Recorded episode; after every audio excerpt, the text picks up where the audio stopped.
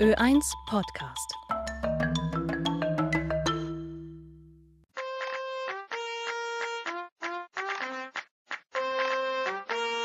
Freakcasters.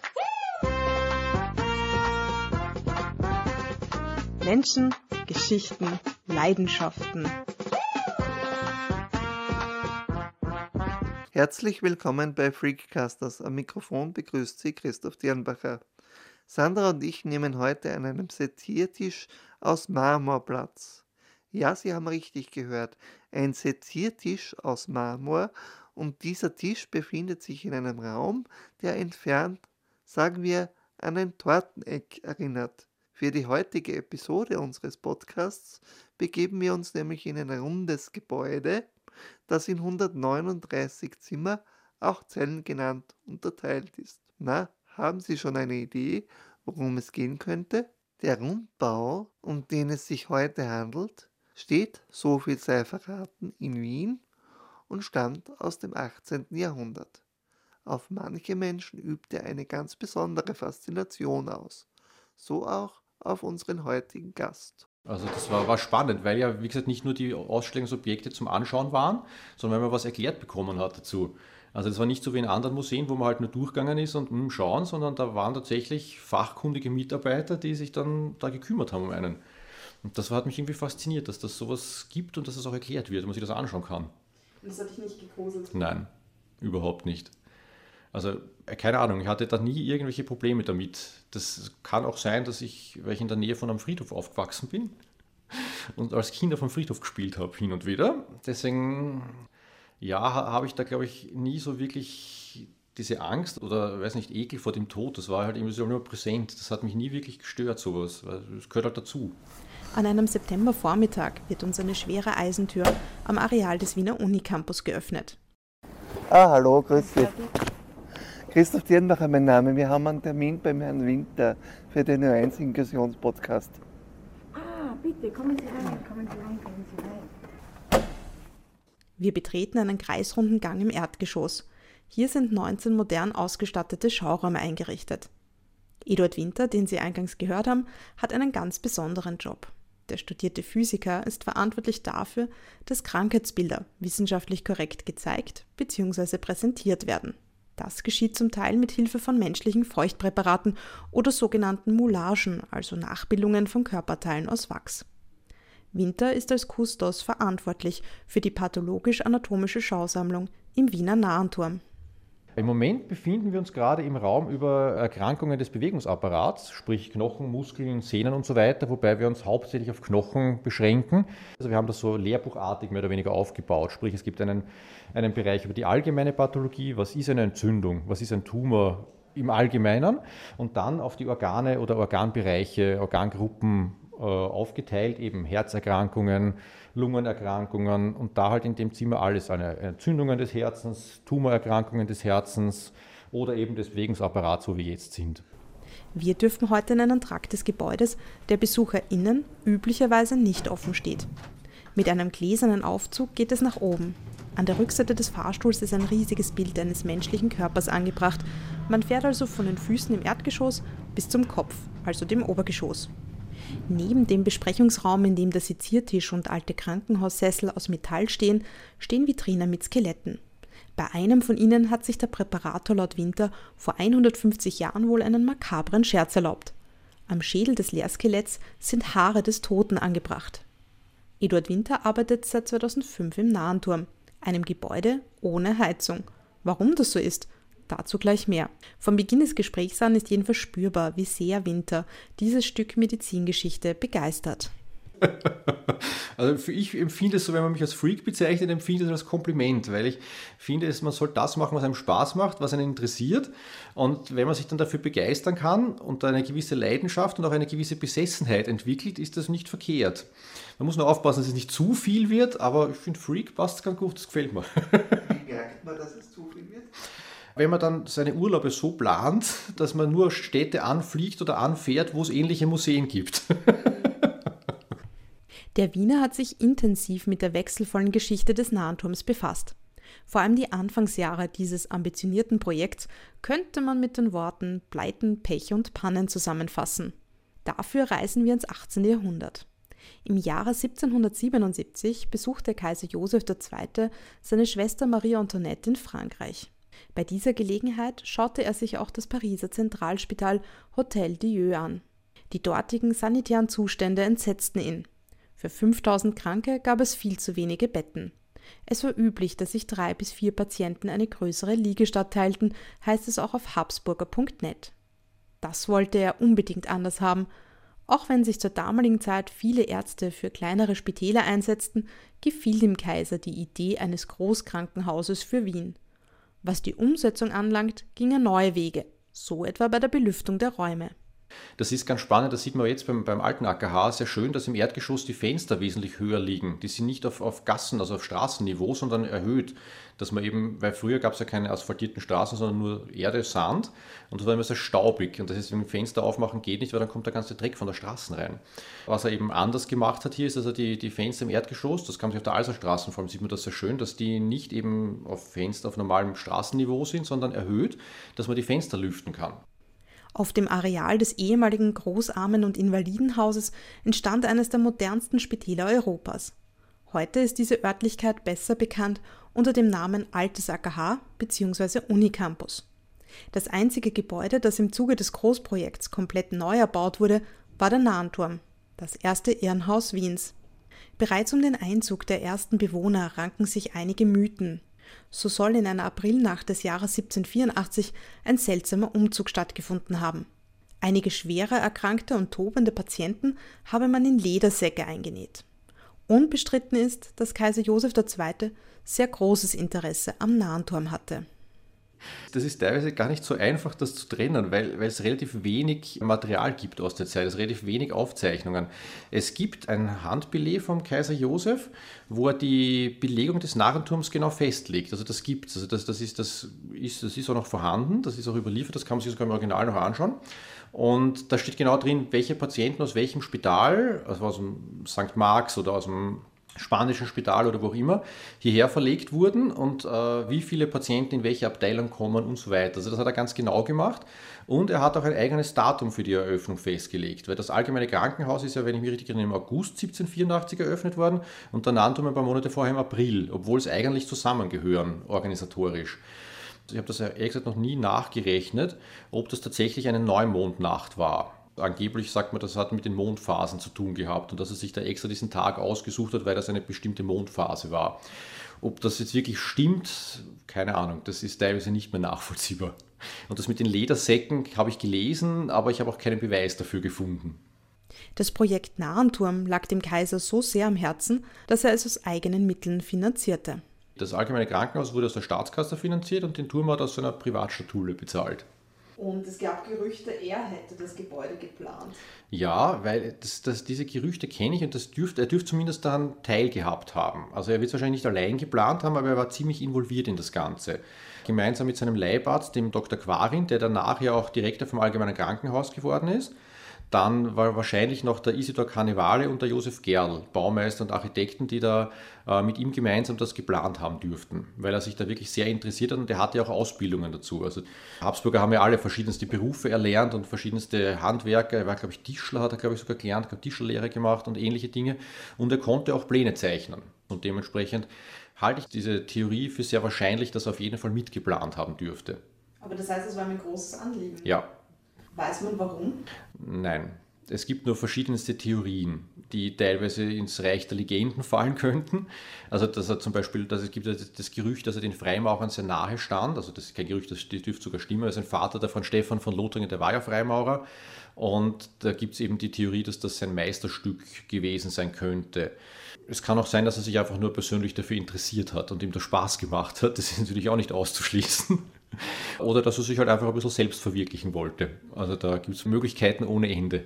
Aber ganz sicher nicht ins Reich der Mythen und Legenden gehört der achteckige Bau, der noch bis in die 70er Jahre des 19. Jahrhunderts hinein existiert hat, das sogenannte Oktogon, das ja, sagen manche, als Treffpunkt für freimaurerische Aktivitäten gedient haben könnte. Das stimmt. Also dieses Oktogon hat existiert. Es gibt sogar noch Fotoaufnahmen davon. Das ist nur irgendwann wahrscheinlich, weil es baufällig war, abgerissen worden. Es gibt leider keine Dokumentation, wann genau das abgerissen wurde. Es gibt nur noch, es gibt nur noch historische Fotoaufnahmen. Also äh, aus, dem, aus dem 20. Jahrhundert, am Anfang des 20. Jahrhunderts existierte das ist, dieses Oktogon noch.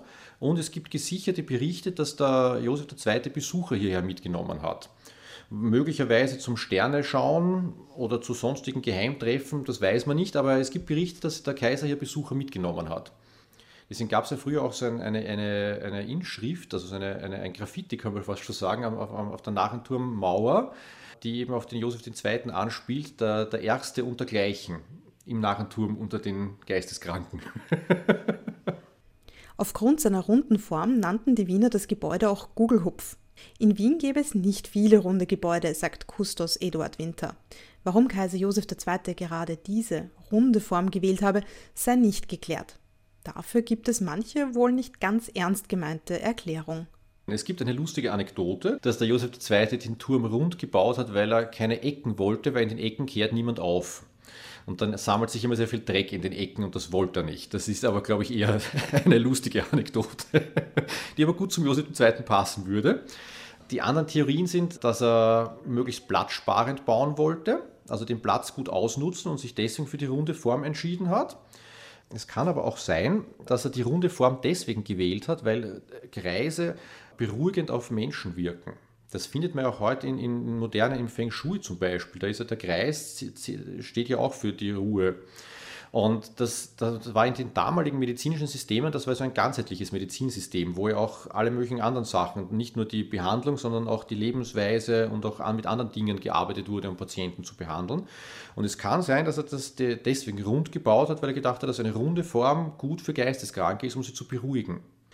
Andere Theorie wieder ist es, dass er hier die, an die Mondphasen das anknüpfen wollte. Das kennt man in alten, im Deutschen gab es ja früher den Begriff Mondsüchtige für Geisteskranke. Der wird heute nicht mehr wirklich verwendet, der ist ein bisschen aus dem Sprachgebrauch, glaube ich, verschwunden, mondsüchtig. Im Englischen, im Lunatic, ist er noch Lunar, der Mond drinnen. Den Zusammenhang zwischen Geisteskrankheiten und Mond, das gab es immer schon. In der, in der damaligen Theorie war das einfach verankert. Deswegen haben wir auch 28 Zimmer pro Stockwerk. Das ist eben mehr oder weniger ein, ein Mondkalender weil ein Kreis in 28 Teile teilen macht man nicht einfach aus Spaß an der Freude, sondern da hat man irgendeinen Sinn dahinter. Weil anbieten würden sich eher eben 16, 32, diese aber 2, 4, 8, das kann man leicht teilen. Aber in 28 Teile teilen ist nicht so leicht, da muss man schon ein bisschen was konstruieren. Und da kann sein, dass er das deswegen rund gebaut hat, dass er eben diesen, diesen Mondzyklus darstellen kann, um dem Patienten zu helfen dadurch. Manche meinen, der Nahenturm erinnere an ein Panoptikum, einen Gefängnisbau, bei dem man Gefangene von einem zentralen Punkt aus überwachen kann. Ist an dieser Theorie etwas dran? Nein, also, das stimmt definitiv nicht. Es erinnert daran, auch mit diesem Oktogon am Dach und der runden Form. In der Praxis stimmt es halt überhaupt nicht, weil die Zellen der Patienten nach außen gerichtet sind. Die sind an der Außenfassade, sprich, die haben Fenster ins Grüne gehabt, was sehr schön ist. Die Pfleger und Wärter allerdings in der Mitte vom Gebäude eben waren. Nur war halt dann noch ein Gang und, eine, und zwei Türen dazwischen, bevor man zu den Patienten schauen konnte. Also von der Wärterwohnung sieht man eine verschlossene Tür. Das war's. kann man gern, jeder kann es gerne ausprobieren, sich hier hinstellen, da sieht man nichts. Also zum Überwachen ist das völlig unpraktisch.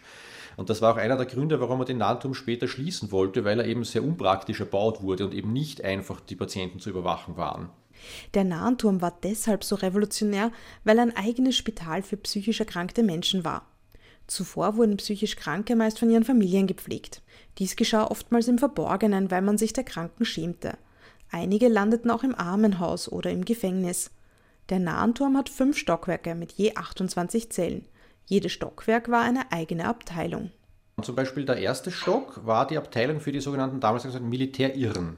Heute würde man Kriegstraumata sagen dazu. Das waren eben, die waren alle in einer eigenen Abteilung untergebracht. Im Erdgeschoss waren die ruhigen Patienten, das waren Melancholiker zum Beispiel, die man dort untergebracht hat. Und bei denen die ekelerregenden, auch unreine oder wütende und tobende, da waren zum Beispiel auch Alkoholiker dabei. Also das, das war auch Alkoholismus, war damals schon als psychische Krankheit mehr oder weniger eingestuft. Und die waren, wurden hier behandelt, also Entziehungskur könnte man heute sagen dazu. Oder halt auch andere psychische Erkrankungen. Welche Diagnosen das genau waren, das lässt sich heute nicht mehr feststellen, aber die halt eine Gefährdung für die Öffentlichkeit dargestellt haben, sprich auf der Straße irgendwelche Sachen zerstört haben.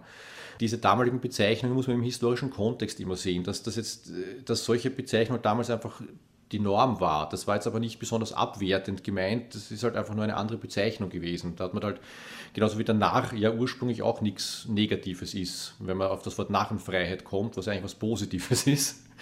Und danach der, der Hofnarr der war, der als einziger am, am Königshof dem König widersprechen durfte. Also eigentlich eine positive Rolle hatte ursprünglich.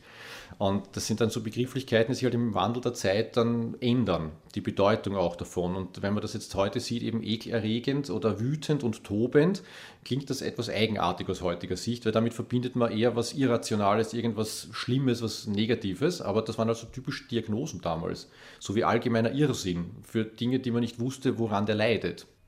Dank der österreichischen Bürokratie ist bis heute vieles über ehemalige Bewohner und Bewohnerinnen bekannt. Einige Informationen lassen sich in den Obduktionsberichten nachlesen. Dadurch, dass die Obduktionsbefunde nämlich auch seit, glaube ich, 1817 durchgehend aufgezeichnet sind und natürlich auch in der, in der Irrenanstalt im Narrenturm viele verstorben sind, dadurch, dass viele auch mit Syphilis im Endstadium, mit Neurosyphilis eingeliefert wurden als Geisteskranke, sind halt irgendwann verstorben und die sind alle obduziert worden. Und dadurch haben wir die, und da steht immer dabei, aus welcher Abteilung die kamen und aus der Irrenanstalt und da kann man aus Hand dieser Obduktionsbefunde, kann man dann auf die Krankengeschichten schließen, weil da auch immer sehr viele biografische Daten dabei stehen, mit Beruf, Alter, Herkunft, Name und so weiter. Also da kann man einiges ablesen. Nicht aus den Krankenakten, weil die sind zum Teil verschwunden, aber über Sekundärquellen, über, über Umwege kommt man zu den Krankengeschichten. Eine Legende rund um den Wiener Nahenturm betrifft einen Ausbruchsversuch. Ein Insasse soll beim Versuch zu türmen in einem Kamin stecken geblieben sein. Ich kenne die Geschichte, aber ich habe keine Ahnung, ob das stimmt. Ich kann es mir nicht vorstellen, dass es stimmt. Also, weil die Kamine sehr eng sind. Also ich habe die gesehen, die gerade durch die Restaurierung jetzt ist ja sehr viel aufgemacht worden. Also Wände geöffnet und, und Sachen rückgebaut worden. Und ich glaube, diese Kaminöffnungen hatten einen Durchmesser von 30 Zentimetern. Also wie man da drin stecken bleiben kann als erwachsener Mensch, weiß ich nicht. Je nach den finanziellen Möglichkeiten des Kranken sah die Unterbringung aus, sagt Eduard Winter. Also so im allgemeinen Krankenhaus wurden die Patienten in vier Klassen eingeteilt. Die erste Klasse, das kostete, glaube ich, einen Gulden pro Tag die Behandlung. Die waren aber teilweise, also da muss man vielleicht noch ein bisschen weiter ausholen, weil die, die K&K Irrenanstalt war ja nicht nur der Narrenturm. Es gab ja noch im, im Lazarett einzelne Zimmer und es gab auch im allgemeinen Krankenhaus einzelne Zimmer und zwar vor allem für die Bessergestellten die teureren Zimmer. Die gab es im Nahenturm auch, aber es gab auch welche im allgemeinen Krankenhaus, die sogenannten Ein-Guldenzimmer oder Guldenstöckel, wie es auch geheißen hat. Und da war eigentlich wirklich quer durch die Gesellschaftsschicht. Es sind wirklich nicht allzu viele Fallbeispiele und Krankenakten gibt es nicht mehr, aber bei denen, die man findet, da finden sich auch Adelige dabei. Also da gab es, glaube ich, einen ungarischen Adeligen, der eben wegen Alkoholismus hier eingeliefert wurde. Mehrfach. Eduard Winter gibt uns einen Einblick in den Alltag eines Insassen der damaligen Zeit. Vorgesehen was für ein bis zwei Patienten. Es gibt aber Berichte, dass er teilweise überbelegt war, dass manchmal auch drei Patienten in einer Zelle waren. Und wie hat so eine Zelle ausgesehen? Das war ja wie so ein, wie so ein Torteneck, könnte man sich das vorstellen, nur ohne Spitze, weil da eben dann der, der Rundgang ist, wo man auch dazukommen muss. Circa 11 bis 12 Quadratmeter für ein bis zwei Patienten, das ist gar nicht so wenig, wenn man sich das vergleicht, wie viel Platz man heute im modernen Spital für ein Krankenbett hat, dass da schon ist, das sind 11 Quadratmeter nicht so wenig. Es gab Holzbritschen oder Betten. Für die Unreinen gab es Strohsäcke oder die wütenden Tobenden, damit sie sich nicht verletzen können am Holzrahmen. Dann gab es je nach Bezahlklasse gab es dann auch noch ein Nachtkästchen oder auch nicht. Und es gab einen Abort in jedem, jeder Zelle. Stimmt es, dass die Militärirren in der Früh einen Morgenappell hatten, also dass sie quasi ein bisschen an ihr militärisches Leben noch zurückerinnert wurden? Ja, das habe ich auch gelesen. Da gibt es einige Quellen, die das, die das erwähnen. Das war auch Teil der Therapie dass die halt eben das, was sie kennen, weiterführen, um, um vielleicht sie dadurch wieder irgendwie zu heilen. Und es wurden auch äh, Kriegsinvalide zur Aufsicht verwendet, also als Torwächter zum Beispiel. Weiß man ein bisschen was über den Alltag der Insassen oder der Bewohner besser gesagt? Ja, also es, es gibt tatsächlich, äh, man findet das in alten Reiseberichten auch und in, in Unterlagen und auch veröffentlicht teilweise die, die äh, Anstaltsordnung vom Allgemeinen Krankenhaus und auch vom Narrenturm. Da haben wir auch die, die original Speisepläne gefunden, was die so zum Essen bekommen haben. Also das war ganz streng geregelt mit eben mit in der Früh, glaube ich, um 8 Uhr aufstehen und dann gibt es Frühstück und dann Beschäftigungstherapie zum Teil. Manchmal, manche äh, Patienten wurden auch zu kleineren Arbeiten herangezogen. Also es gab ja diese, diese vier Klassen, die ich vorher schon erwähnt habe und die vierte Klasse, die wurde gratis behandelt. Die wurde aber hier dafür auch als billige Arbeitskräfte verwendet, wenn sie dazu körperlich in der Lage waren. Die mussten dann Wasser holen oder solche Dinge zum Beispiel oder mithelfen in der Küche und ähnliche Sachen. Und das war ganz genau streng reglementiert, wie dieser Tagesablauf äh, auszusehen hat. Ich glaube, es gab sogar teilweise mal gab's Zeiten, wo man Zigaretten rauchen konnte oder Pfeife rauchen. Es gab es ein eigenes Raucherzimmer angeblich. Weil das sonst streng verboten war aufgrund der Brandgefahr, aber damit halt die, die Raucher doch zum Rauchen kommen, gab es, glaube ich, eine Rauchstunde am Tag, wo man sich dann irgendwo in ein Raucherzimmer setzen konnte und Pfeife und Zigaretten rauchen. Durften die Insassen in den Hof damals? Äh, jein. Das sind auch, also die, die, die ruhigen, ja. Es, okay. Die durften sogar in den Garten. Es gab Gartenanlagen links und rechts nach Geschlechtern getrennt. Und da konnten sie sich frei aufhalten. Sie konnten sich auch in den Gängen frei bewegen. Also die waren nicht in den Zellen eingesperrt. Ganz am Anfang gab es nicht mal Türen. Die Originaltüren, die sind erst von Johann Frank eingebaut worden. Ganz am Anfang gab es gar keine Türen, dann gab es Gittertüren. Die konnten sich im Gang in ihrer Abteilung frei bewegen. Die mussten nur am Abend, ich glaube 18 Uhr war Bettruhe. Da mussten sie im Bett liegen. 1795 wurde Johann Peter Frank Direktor des Allgemeinen Krankenhauses und damit auch des Nahenturms. Eine seiner Reformen betraf die Verpflegung der Patienten. Der hat dann auf eine Zentralküche im Krankenhaus umgestellt. Davor wurde das von den Wirtshäusern geholt das war aber dem die Krankenhausdirektor ein Dorn im Auge, verständlicherweise, weil die Qualität nicht immer gleichbleibend war und man teilweise sich nicht aussuchen konnte, was es gab. Und dann hat er eine Zentralküche eingerichtet. Und im Nachenturm gab es in jedem Stockwerk auch eine, einen kleinen Küchenbereich, wo für die Abteilung gekocht wurde. Ja. Johann Peter Frank war es auch, der einer beliebten Freizeitbeschäftigung der Wiener ein Ende setzte, dem sogenannten Narrenschauen. Die Wiener dürften das ja durchaus genossen haben, des Sonntags zum Narrenschauen äh, die Wände hochzuklettern, weshalb man die unteren beiden Etagen den historischen Quellen folgend recht bald mit glattem Putz versehen haben soll, dass das nicht mehr der Fall ist. Genau, das stimmt. Ja. Also das geht auch auf den Johann Peter Frank zurück. Der hat wirklich sehr viele Reformen im Gesundheitswesen überhaupt durchgesetzt und auch im allgemeinen Krankenhaus. Und der hat auch beim Narrenturm die untersten zwei Stockwerke, wie du gesagt hast, verputzen lassen, damit die nicht mehr hinaufklettern können und hat auch Mauern rundherum errichten lassen, dass man nicht mehr so leicht zum Gebäude dazukommt. Weil, in, wie gesagt, in den unteren Stockwerken waren eher die, würde man sagen, also für die schaulustigen, langweilige Patienten, nämlich Melancholiker, ruhige Patienten, die sind halt im Zimmer gesessen und haben nichts gemacht. Ja? depressive Patienten. Also es ist nicht wirklich spannend für einen Schaulustigen, einen depressiven Patienten zu beobachten. Ja, da passiert ja nichts. Und dementsprechend sind sie hinaufgeklettert, weil die, die schwereren Fälle waren in den oberen Stockwerken und zwar aus Lärmgründen, weil die nämlich auch viel schreien. Und wenn die jetzt im Erdgeschoss sind, die Patienten, die schreien, hört man das im ganzen Turm. Wenn die aber im obersten Stock sind, hört man es nur in dem oberen Stock. Haben wir ausprobiert, das stimmt. Macht sie runterschreien. Yep. man muss das alles nachprüfen. Also wenn man schon vor Ort ist, kann man das auch ausnutzen. Die Konstruktion des Narrenturms lässt sich mit dem Schlagwort Das Gegenteil von gut ist gut gemein zusammenfassen. Josef II. hatte viele gute Denkansätze, um beispielsweise die hygienische Situation nachhaltig zu verbessern. In der Umsetzung haperte es allerdings gewaltig, wie Eduard Winter erzählt. Es gab zum Beispiel in jedem Zimmer einen eigenen Abort der an ein äh, Kanalsystem angeschlossen war. Deswegen sind auch die Mauern hier so dick, weil die voller Rohre sind. Also das sind lauter Rohrsysteme eingebaut. Einerseits für die Luftheizung, mit der man versucht hat, das Gebäude zu heizen, andererseits für das Kanalsystem. Das Problem war, dass das die Umsetzung nicht ganz ideal war und dass die Fäkalien nicht wirklich abgeflossen sind im Keller, also in diesem Kanalbereich, sondern sich dort gestaut haben, weil es kein Gefälle gab. Ja, also in den Zellen selber gab es ein Gefälle, das ist nämlich ganz spannend, ist, die haben alle einen leichten Neigungswinkel Richtung Gang, dass man schön auswaschen kann. Braucht man nur Wasser reinschütten und das fließt dann automatisch, ist alles in, wenn man in der Zelle drinsteht, Richtung Fenster schaut, im linken Eck, äh, da war immer der Abort. Und, da war, und das ist dann runter in den, ins Kellergeschoss gegangen, hätte dort zum Alserbach fließen sollen. Aber dort unten ist es irgendwo gescheitert und dann hat man das äh, zugemacht, auch schon nach ein, zwei Jahren, weil es so gestunken hat. Also es muss unglaublich gestunken haben weil das eben, weil die Fäkalien nicht abgeflossen sind. Und dann, ab dann hat man dann Eimer verwendet. Also einfach einen Kübel reingestellt und der ist dann einmal am Tag ausgeleert worden. Also man hat versucht, die hygienischen Maßnahmen und die hygienischen Zustände zu verbessern. Es hat am Anfang halt nicht alles so hundertprozentig funktioniert, wie man sich das vorgestellt hat. Auch beim Heizen des Gebäudes gab es wesentlich mehr Probleme als gedacht. Ja, also die Idee war ja nicht, war ja eigentlich eine gute Idee, mit Heißluft das ganze Gebäude zu beheizen. Da gab es im Keller vier Heizkammern, die dann eingeheizt worden sind und das hätte dann die Luft im Gebäude zirkulieren sollen.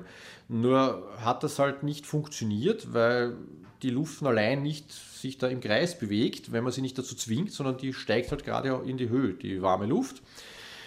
Und dementsprechend sind halt einige Zellen sehr warm gewesen, die anderen dafür sehr kalt. Und die, die warm waren, ist auch noch der Rauch mitgekommen und eine schöne Selchkammer war das im Endeffekt. Und deswegen habe ich das nach einer Saison wieder eingestellt und auf Kohlebecken umgestellt.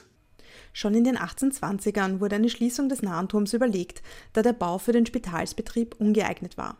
Nach Umbauarbeiten wurde er noch bis 1866 als Anstalt für psychisch Kranke geführt. Danach wurden die Patienten und Patientinnen in andere Anstalten übersiedelt.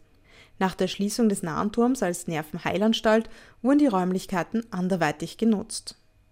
Die ersten, die sich angesiedelt haben, waren die Handwerker aus dem allgemeinen Krankenhaus. Die haben Werkstätten gebraucht, Lagerräume. Äh, und das wollte man auch teilweise ein bisschen aus dem Krankenhaus weghaben, auch aus hygienischen Gründen. So Hufschmiede, Pferde und so weiter, das ist im Krankenhaus nicht so optimal. Äh, Jauchegruben auch nicht, die hat man auch schon früher entfernt.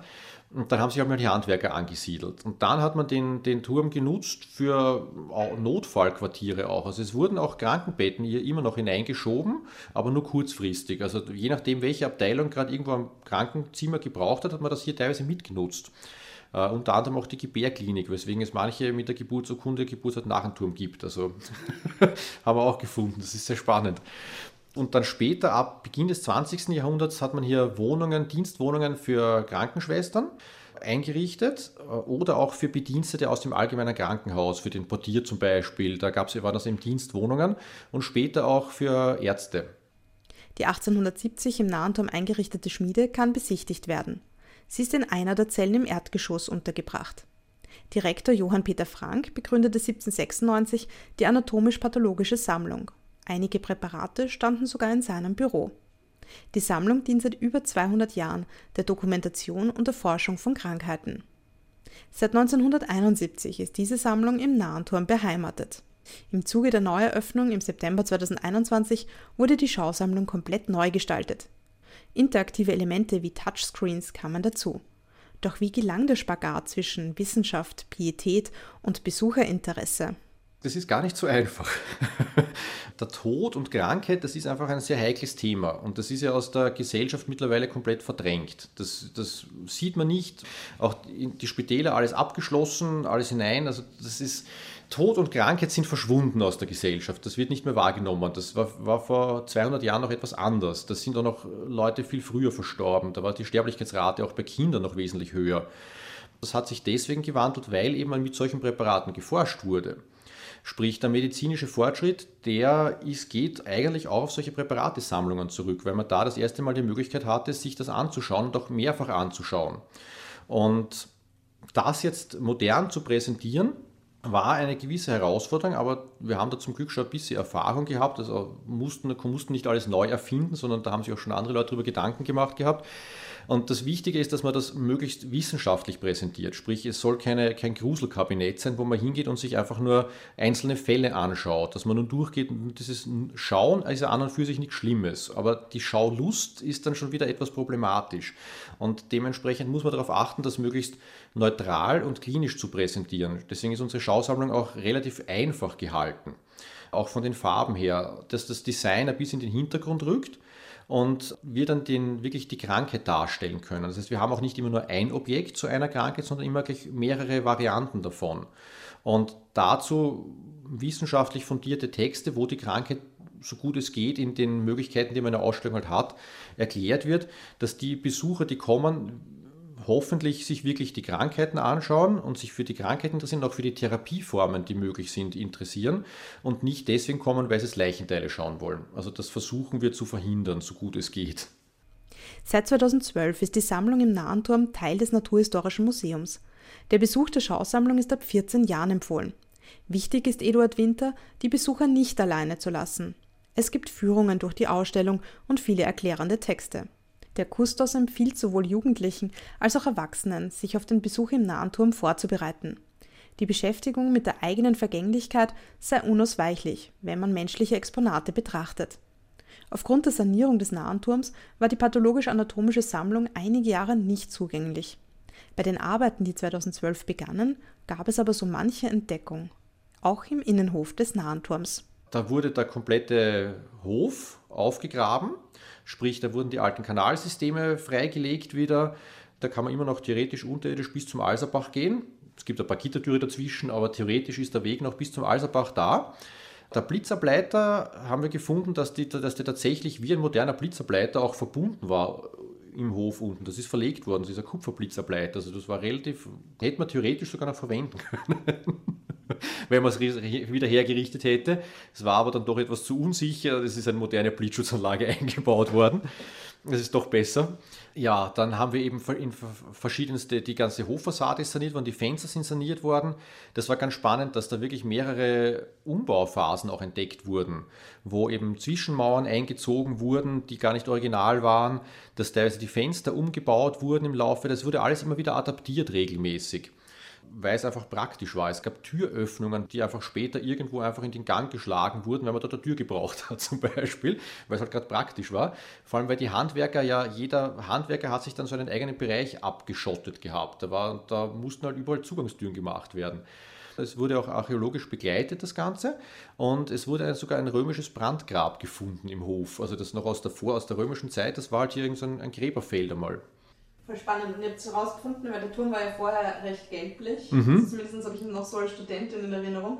Und äh, ihr habt aber herausgefunden, die Originalfarbe ist wirklich schönes strahlendes Weiß und ihr habt sie neu gestrichen. Jawohl, das ist nämlich auch sehr, sehr praktisch gewesen, dadurch, dass eigentlich nie wirklich renoviert wurde, sondern immer nur so ein bisschen adaptiert und ein bisschen da was umgebaut und meistens immer drüber gemalt wurde nur ist noch der Original, in vielen Stellen der Original verputzt und auch die Originalfarbe noch erhalten gewesen, unter diesen ganzen Dreckschichten und, und zusätzlichen Anstrichen, was immer da drüber gekommen ist. Das wurde dann chemisch analysiert und die genaue Zusammensetzung wieder herausgefunden und dieser strahlt auf einmal in so einem Weiß. Wir haben auch mit einem Gelb gerechnet. Deswegen waren wir etwas überrascht, wie dann die, die Bauforscher gekommen sind und gesagt, das ist die Originalfarbe. Hm, schau an. Aber es ist ganz hübsch geworden, finde ich. Das Weiß passt ganz gut eigentlich. Für die Zukunft des Nahenturms hätte Kustos Eduard Winter einige Ideen, sowohl pädagogisch als auch architektonisch. Ja, also ich, ich hoffe, dass wir die, also nicht nur die, die Ausstellung unten, die jetzt neu gemacht ist, sondern auch die in Zukunft die Sammlungsräume vielleicht noch etwas renovieren, verbessern können, dass wir auch die, die, unsere Studiensammlung, die für die Ärzte und Medizinstudenten gedacht ist, überarbeiten und neu aufstellen. Das könnte auch noch irgendwann in Zukunft passieren. Es ist nicht zwingend notwendig, aber es wäre ein schönes Projekt. Vielleicht lässt sich sogar einmal das Oktogon wiederherstellen. Das wäre etwas, was ich mir wünschen würde. Dass man das komplett, also den Nahenturm wirklich wieder komplett herrichtet, wie er 1784 war, eben inklusive dem Oktogon am Dach. Ich weiß, es ist etwas aufwendig und sehr geldintensiv, aber das wären so Dinge, die man vielleicht noch in Zukunft machen könnte. Und auch, dass das Vermittlungsangebot jetzt wieder ausweiten. Jetzt, wo die, die Schausammlung neu gemacht ist, kann man jetzt wieder ein bisschen Schwerpunkt auf die Vermittlungsprogramme legen, dass wir eben nicht nur so Überblicksführungen anbieten, sondern wir haben auch so viele Themenführungen, die wir jetzt wieder gerne umsetzen.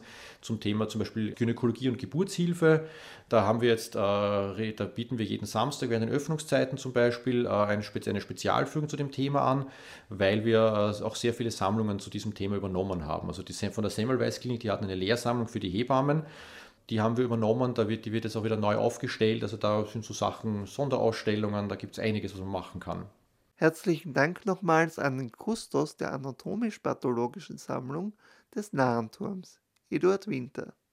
Wir danken ihm für eine äußerst facettenreiche Schilderung der freakigen Seiten des Narrenturms.